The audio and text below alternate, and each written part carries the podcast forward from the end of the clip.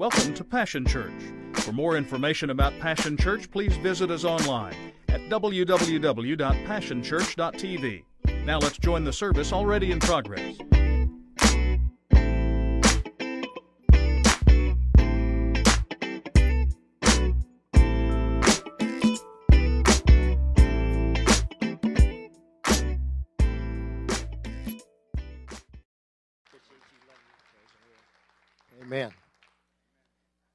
Old Testament, the Bible simply says that God reveals himself as I am.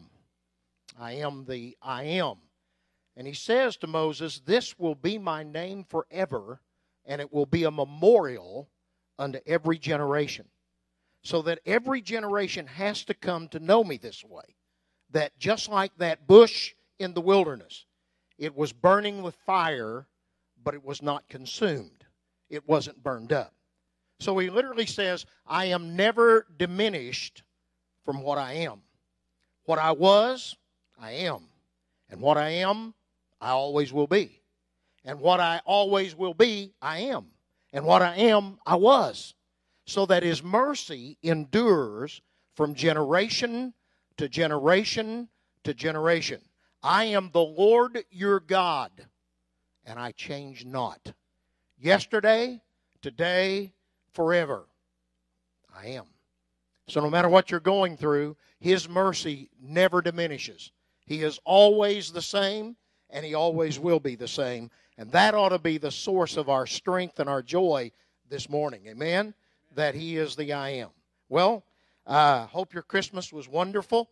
Uh, we had a, a wonderful family time, and then these last few days we did a different type of gift. Instead of presents under the tree, we took uh, Stephanie and Gary, our daughter and son in law, and our three J girls, Jessica, Jennifer, and Jaden, and went to Branson and had a wonderful two days together. Uh, saw the Sanders Family Christmas Show, which uh, is a uh, heartwarming, funny presentation about uh, a singing family that comes to a Baptist church on a Christmas Eve night and getting ready to send their son to World War II. Wonderful time of fun and and then yesterday afternoon, we went to the Sight and Sound Theater and saw The Miracle of Christmas. And it's probably the best presentation of the birth of Jesus Christ that I've ever seen. And so I hope that your Christmas uh, was as enjoyable as ours. And, and I know most of you have already taken down your decorations and put that out of your mind. But Pastor Steve wanted me to, uh, to finish the series on silent nights. And so I want to talk to you this morning about silence to salvation. And to do that, we need to go back one more time to the Christmas scene, but maybe in that part that we don't talk a lot about. We usually turn to Luke chapter 2 because that's the decree from Caesar Augusta, Augustus, and that's the, the angel, and that's the main. Well, let's, let's go to Matthew chapter 2 and, and verse 1. Jesus was born in the town of Bethlehem in Judea during the reign of King Herod. About that time, some wise men, the Magi, from eastern lands arrived in Jerusalem asking, Where is the newborn king of the Jews? We have seen a star as it arose, or literally as it was arising in the east, and we have come to worship him. Herod was deeply disturbed by their question, as was all of Jerusalem. He called a meeting of the leading priests and teachers of religious law. Where did the prophets say the Messiah would be born? He asked them. In Bethlehem, they said, For this is what the prophet wrote O Bethlehem of Judah, you're not just a lowly village in Judah, for a ruler will come from you, and he will be the shepherd for my people Israel. Then Herod sent a private message to the wise men, asking them to come see him. At the meeting, he learned the exact time when they first saw the star. Then he told them, Go to Bethlehem and search carefully for the child, and when you find him, come back and tell me so that I can go and worship him also. After this interview, the wise men went their way. Once again, the star appeared to them, guiding them to Bethlehem. It went ahead of them and stopped over the place where the child was. When they saw the star, they were filled with joy. They entered the house where the child and his mother Mary were, and they fell down before him and worshiped him. They opened their treasure chest and gave him gifts of gold, frankincense, and myrrh. But when it was time to leave, they went home another way. because God had warned them in a dream not to return to Herod. From silence to salvation, silent nights. Well, most of us was introduced to the Christmas story by either watching or participating in the annual church Christmas play. You remember those days. The cardboard scenery and props that was supposed to look like the little village of Bethlehem. The stable, the manger, made out of tree limbs and willow bushes and, and surrounded by the local farmers' bales of hay. The little cute Mary and Joseph sitting by the manger.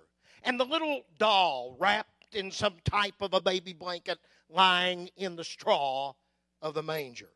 The angels, you remember those in the Christmas play, that wore white bed sheets trimmed with gold tinsel.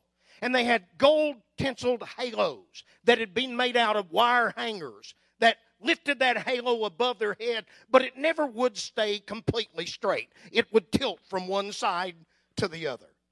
And wings made out of net or cheesecloth, trimmed in tinsel. And before the play was over, one side always drooped lower than the other, and nothing was ever completely perfect shepherds in their oversized bathrobes and, and sticks for staffs in their hand. And wise men coming from the east walking on that stage wearing Burger King cardboard crowns and carrying a jewelry box that was supposed to contain treasure. Well, all of us remember that. And in some church, even the kids were dressed up like sheep or donkeys standing around the props. All of us were introduced to the Christmas story by that local church Christmas play. It was cute, it was innocent, it was funny. It never turned out just the way it was supposed to. But you see, the real Christmas story is like a play as well. In fact, it's like a play in four distinct acts. The first one is that Old Testament act, that time of prophetic utterance where the prophets would say, His name will be called Emmanuel, which being interpreted, God with us, wonderful counselor, mighty God, everlasting Father, Prince of Peace. A virgin will conceive and bring forth a child, and you'll call his name Jesus. He's going to save us from our sins. And that first act was just the prophecy that he would come.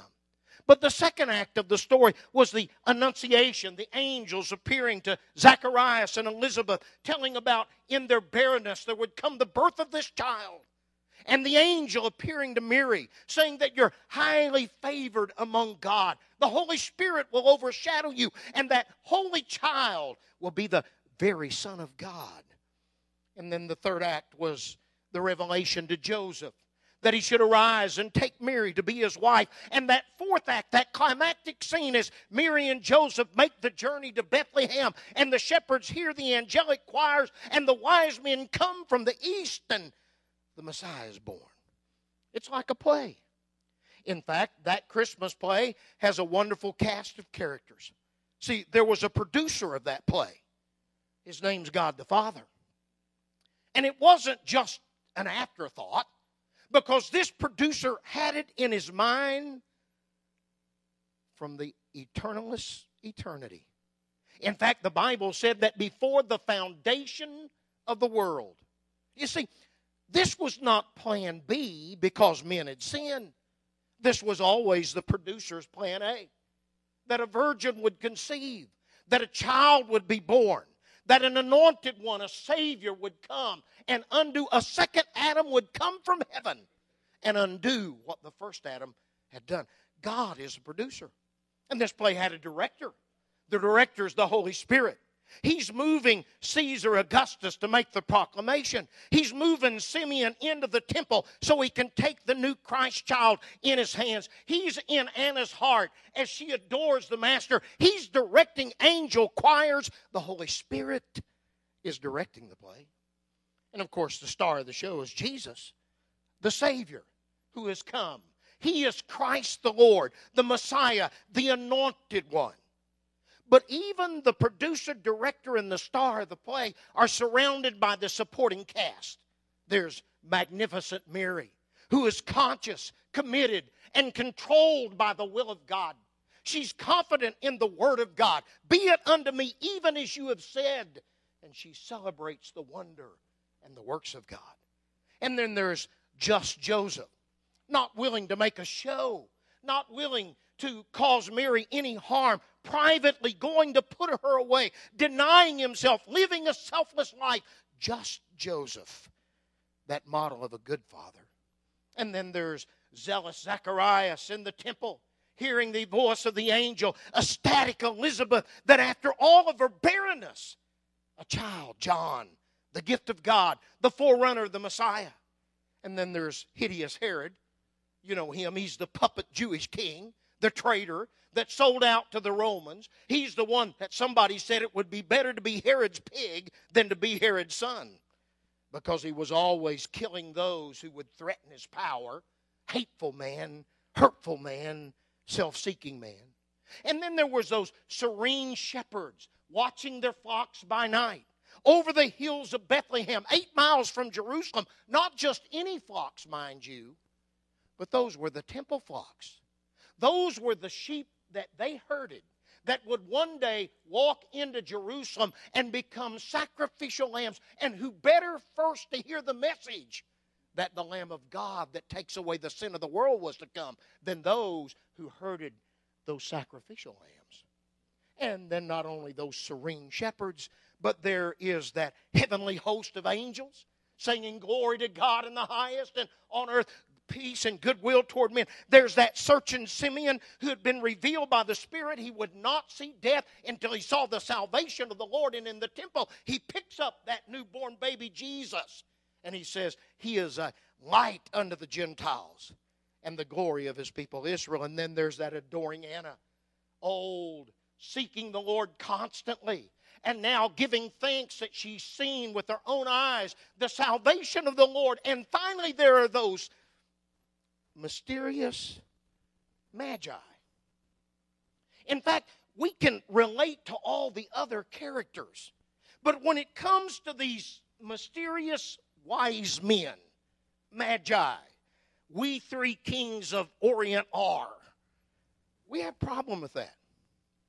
You see, the pastor told you that this was not a silent night, and it wasn't angelic choirs, all the raucousness of Bethlehem under taxation, no room in the inn, no privacy for birth.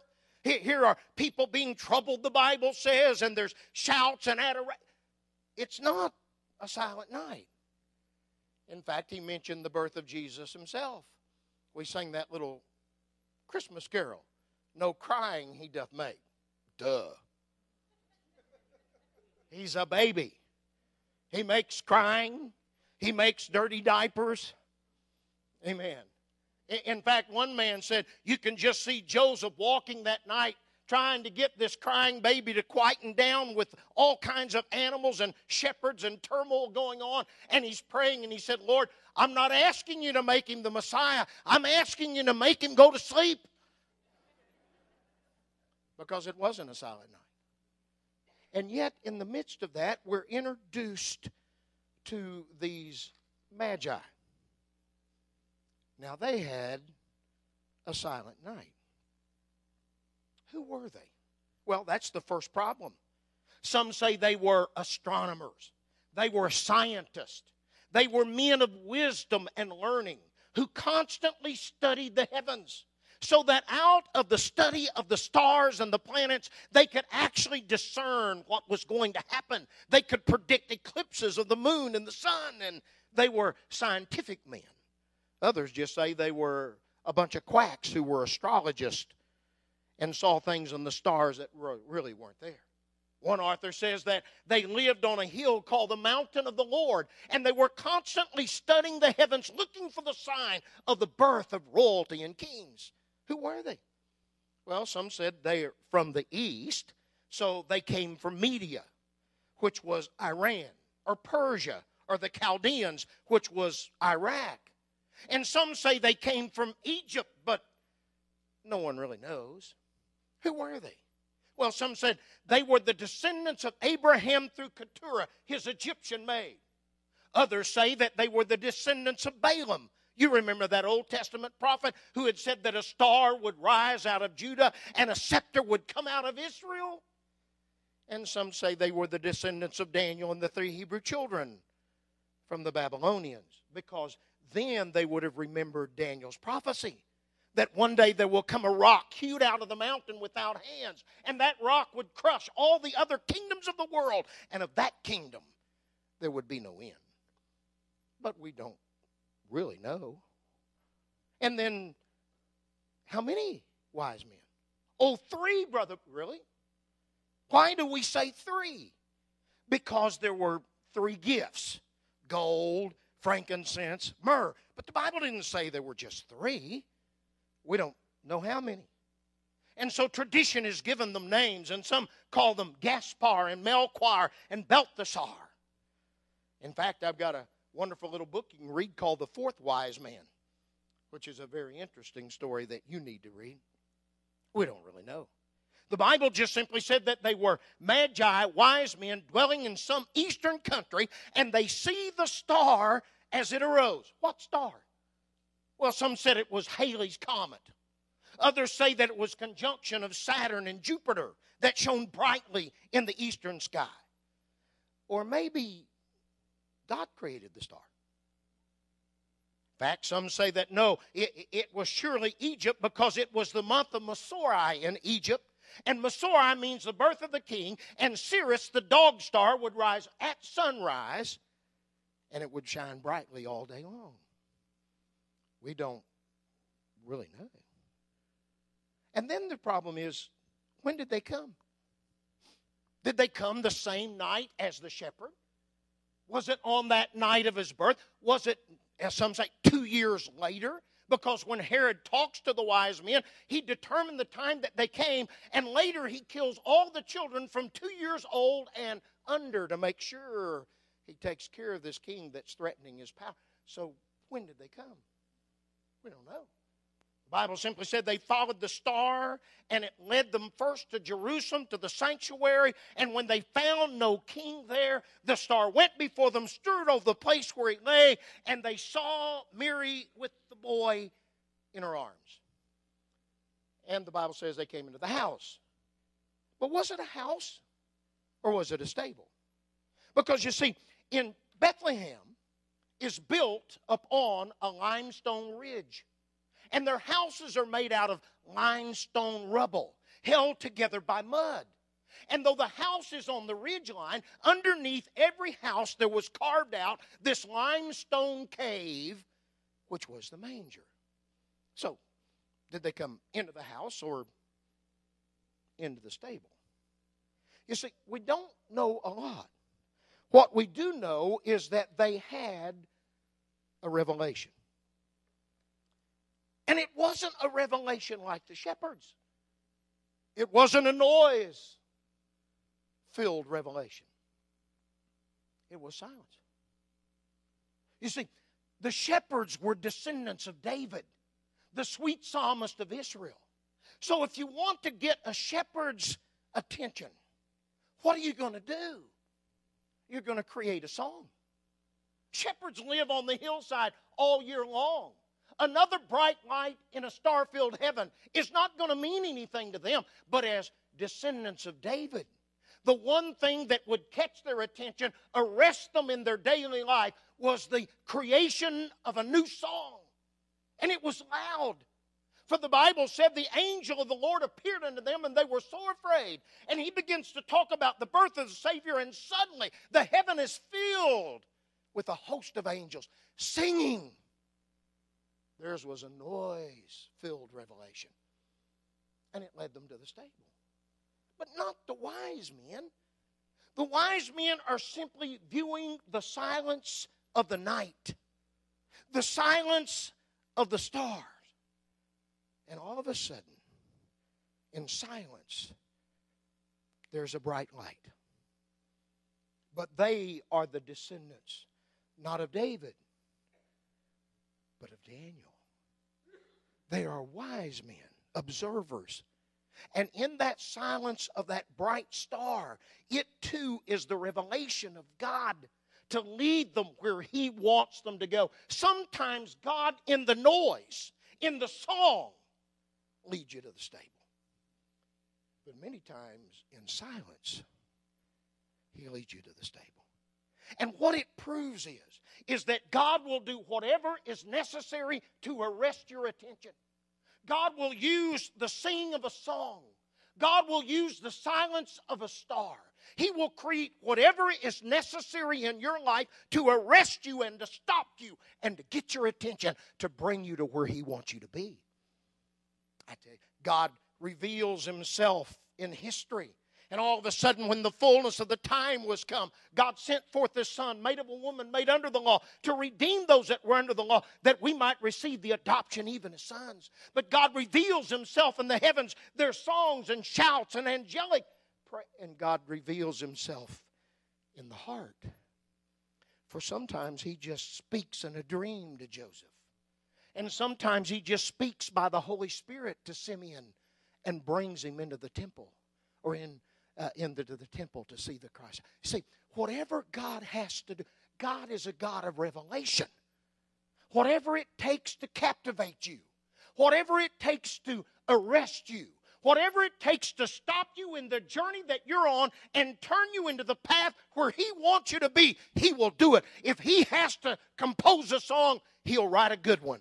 And if He has to create a light in the silent heaven, He'll do it so it will lead you. And you know where this silent revelation led them? Well, it led them first to the sanctuary. Wouldn't you think Jerusalem is where the new king is? Wouldn't you think the sanctuary, of the temple is where you're going to. But when he gets there, there's no king there. Oh, a puppet king by the name of Herod, who sold out to the Romans, who kills everybody to stay in power. Now remember, they had scripture in the sanctuary in Jerusalem. Oh, thou Bethlehem of Judah, you're not the least among the princes of Judah. Out of you there will come a shepherd or governor. But they had no spirit. Do you know what was wrong in the sanctuary at Jerusalem? There's no Ark of the Covenant behind that veil. There's no Shekinah of God's glory in that sanctuary. Because when Jerusalem had fallen to the Babylonians in the days of Jeremiah, they took the ark of God's covenant, God's presence, out of the city of Jerusalem, and it had never been brought back. And there was a veil that separated the people from the presence of God. But when you went behind the veil, there is no presence of God, just silence. And so they had scripture, but no spirit. I can't stop there.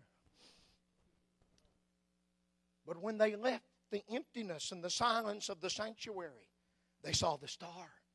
And the star went before them. And they rejoiced with shouts of victory, and it came and stood over the place where the newborn babe, the king, was. And you know where it was a, stable, a manger, a limestone cave, the backyard of a barn, a pigsty it's dark and dank and damp and it smells terrible because what you smell is the odor of animals and it's filled with urine and manure. Oh, come on, don't look at me like that. You ever been in a barn? It didn't bring them into the house, it brought them into the stable. The star of God's silent revelation led them to the stench of a stable, smelly and stinky, looking for a Savior, trying to find a king. Why? Because that's the journey of your life. You, you, start following the revelation of God, whether it's a song shouted in the heavens or the silence of a bright light. I'm going to follow until I find the Savior. I'm following God. And most of the time, it leads you to a stable. It leads you to the stench and the stinkiness of what we call life. I mean, Abraham going to a land of promise, but when he gets there, there's not much promise. There's no food and not much water and almost like a desert. And, and Moses, you're going to be a deliverer. and he follows that until it leads him on the backside of the desert for 40 years of discouragement and defeat. And, and, and Daniel, you're going to pray three times a day and follow the star. And it leads you to a den of lions. And the three Hebrew children, you won't bow and you won't uh, defile yourself with the king's meat. And you, you, it doesn't matter what trumpet blows, you're not going to bow before that heathen king. And it's going to lead you to a fiery furnace. And Paul, you see a revelation on the Damascus Road, and you're going to follow that revelation, and you're going to straightway preach Jesus, and it's going to lead you to stonings and shipwrecks and stripes on your back, and you wind up in jail in a stable surrounded by stench and manure and urine and rodent infested. Oh, it happens all the time. And, you know you've had the revelation from God, and it's a marriage made in heaven, and now it's the stench of hell. and shattered dreams and shattered relationships and sickness and sorrow. And I'm following the star.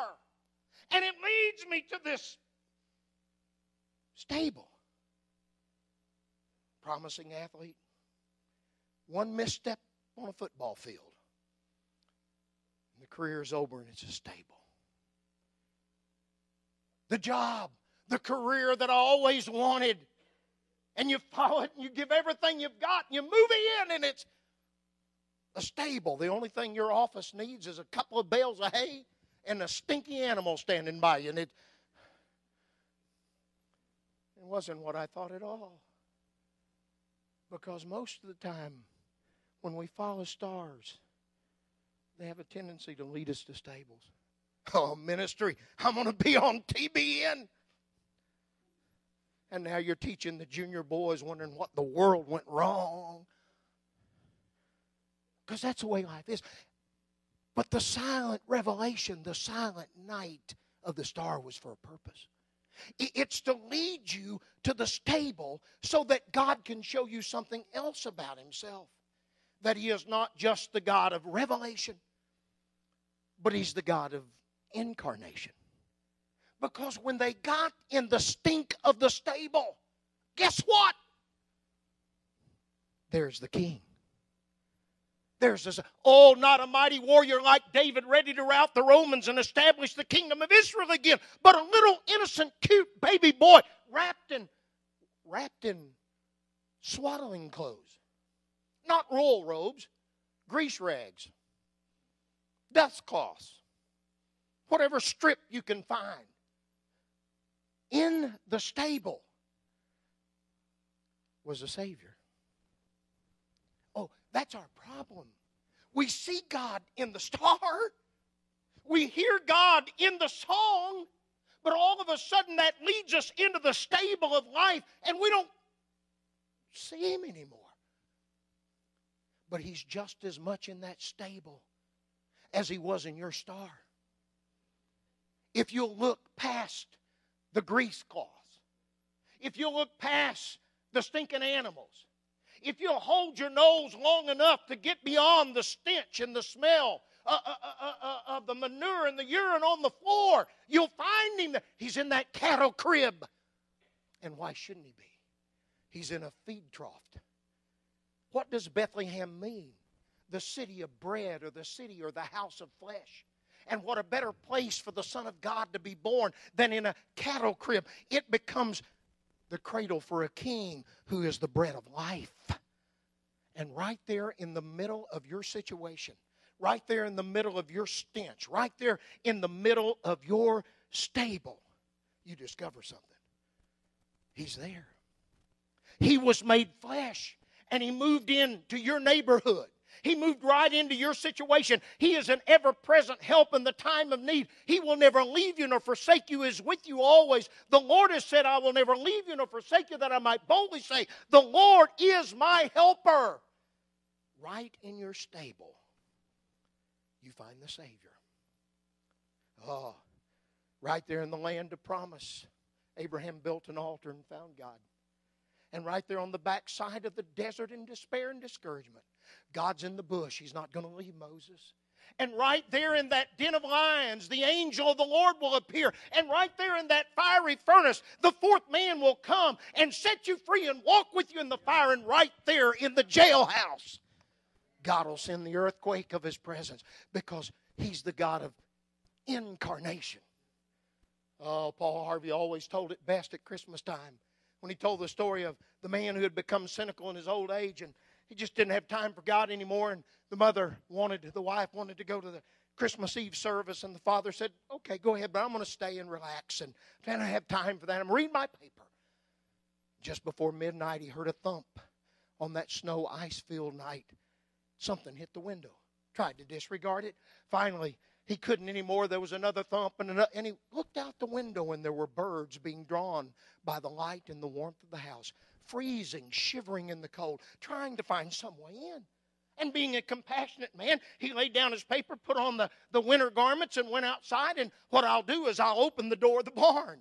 And they can into the warmth of the barn and the light of the barn and be saved. But they were afraid to go in the barn.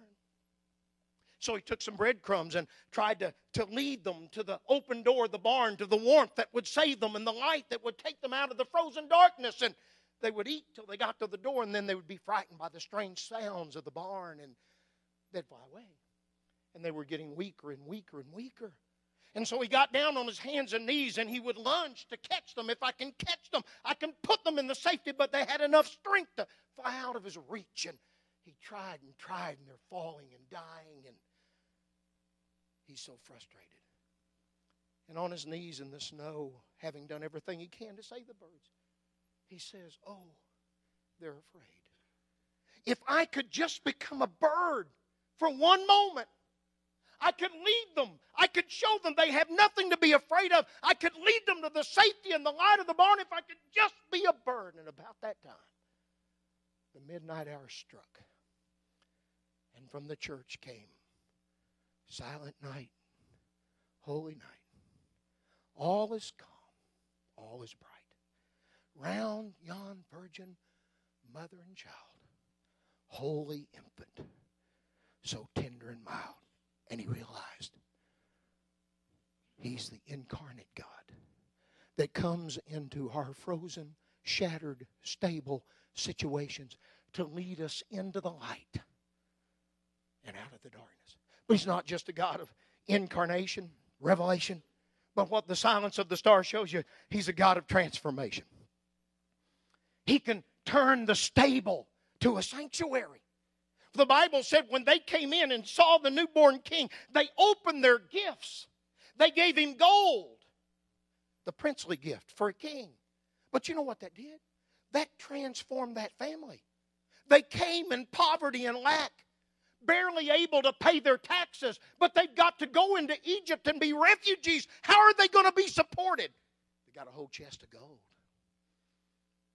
Because God takes poverty and turns it to provision.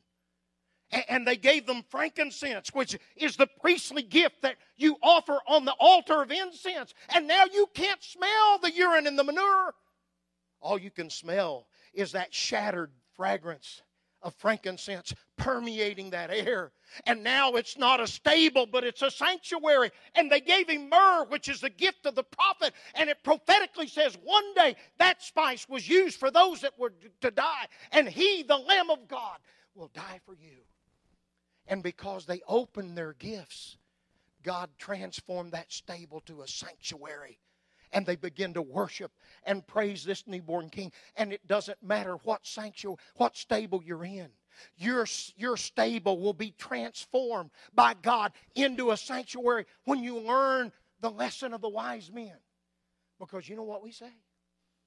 When I get out of this stable, I'll release my best gifts. I'm not going to release my gifts in this in this hog pen, in, in, in this pigsty, in this backyard. I'm not going to, when I get out of it, when God gives me another job, then I'll work hard. When God puts me into another better relationship, then I'll be a loving husband. When God changes my kids, and then I'll be a good father. No. It happens. The transformation comes when you release your gifts, not outside the stable, in the stable. It's when you love like God loves, with agape love, which seeks the best for the object of its affection without regard for itself. It's when you love your wife like God loved the church that your relationships transform. It's when you teach your children, when you're rising up and sitting down and walking by the roadside. It's when you do your dead level best in a dead end job that the release of your gifts transforms that stable to a sanctuary. And so, what he says is he's the God of revelation, he's a God of incarnation, and he's a God of transformation. But there's one other lesson he's the God of salvation. For you see, the whole purpose of the silent revelation was to lead you to the stable, to show you that he's there, incarnate in your life to show you that He can take the awfulest situation of sickness and sorrow and grief and transform it and bring salvation. For one man said, They came with treasures in their hand, but they left with treasures in their heart. The scripture just said they went back a different way. I know that's a geographical description, but no one can come to the stable no one can be led by the star and bow before the stable of his presence and break open their life and offer the gifts of themselves and ever go back home another way. You go back changed, saved, redeemed, a new creation in Christ Jesus. You're never the same anymore when you just let the star of silence lead you to the stable. So the man tells a story about Robin. She was 27 years old, never been married, very successful in her career. Brothers and sisters were all married, mother getting aged. All of a sudden, her mother became sick. And so it was left to Robin to quit the job and to move home and to be with her mother and to care for her. And she didn't mind. It's her mother. She loved her. She, she above anyone in the family had time to spend and, and, she could care for her mother and they, they enjoyed this incredible fellowship and love together as, as she took care of her mother until she got worse and worse and right after thanksgiving just before christmas she passed. And now it's the funeral. And for all of a sudden robin feels absolutely alone. The funeral She's sitting there in that quiet sanctuary. They're going to eulogize her mother. Her brothers and sisters are sitting there. They're holding the hands of their spouses, their children. They have somebody, but not her. The loneliness, the stable overwhelms her, and she begins to sob. When all of a sudden, this guy comes hurrying down the aisle and, and very rudely just kind of moves her over and sits down by her. She kind of looks up out of the corner of her eye, and he's got tears in his eyes, and his shoulders are shaking, and he reaches over and says, I'm sorry I'm late. And she thinks, Who is this guy? And all of a sudden, the people they're going to talk about her mother, the sanctuary's filled with people that loved her mother. Two or three going to speak, and they keep talking about, they keep talking about Margaret this and Margaret. And the man looks over and says, Why are they calling her Margaret when her name's Mary? And she looks at him and said, because her name is Margaret. And all of a sudden, he gets this weird expression on his face and he leans over to Robin and he says, Is this the Lutheran church? And Robin says, No, the Lutheran church is across the street. And all of a sudden, it dawned on both of them he's at the wrong funeral. And she said, For some reason, it was hilarious and I got tickled. And, and, I couldn't stop. And I looked up at him, and he was tickled. And he couldn't stop. And, and both of us are bent over, and our shoulders are heaving, and we're praying that the people behind us think we're crying. And we couldn't wait till the service was over, and we went rushing out in the front yard and just laughed and laughed. And he said, Well, I think I missed my Aunt Mary's funeral.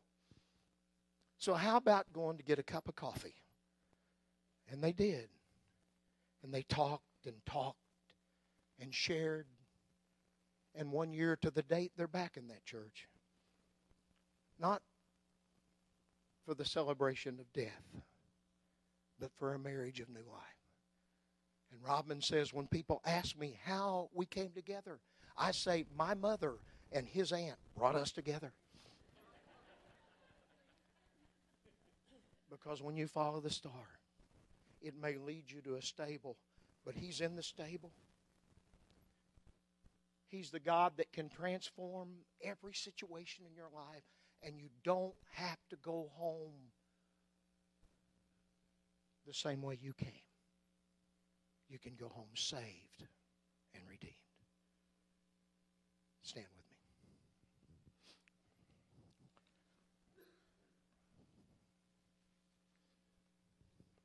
Father, we thank you for this season. With all of its noise and its shouts, we thank you for a silent night. Just a bright star that leads us to the stable where you are so that you can transform us and change us and we can leave here today and go home another way. Saved, different. Right now, I just ask you don't leave this sanctuary this morning with just a treasure in your hand. Don't leave until He puts treasure in your heart and changes you and your situations by His power. We're going to receive communion this morning as a family before we begin the new year. I want you to go into the new year a different way, a different person. It's the shedding of His blood, the breaking of His body so that out of that broken body, your body can be healed. And out of the shedding of the blood, your sins can be washed away. And we're going to do it different this morning. We're going to come by families. And I want you to bring your family, if they're here, and come and share communion with your family before you leave. And as you do that, go out of here a different way, transformed by a babe in a manger. And if you don't have a family, I want families, I want you to look around. And if there's single moms and dads here, if there's college students here, and they don't have families here this morning, guess what? You get to adopt them.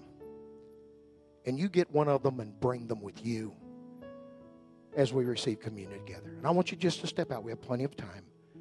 And I want you to come and bring your family. And let's partake of his body and his blood that transforms us. Would you come right now? Someone lead the way. We have two stations. Bring your family. Adopt somebody that's a single person. Make them a part of your family. Someone here without their love.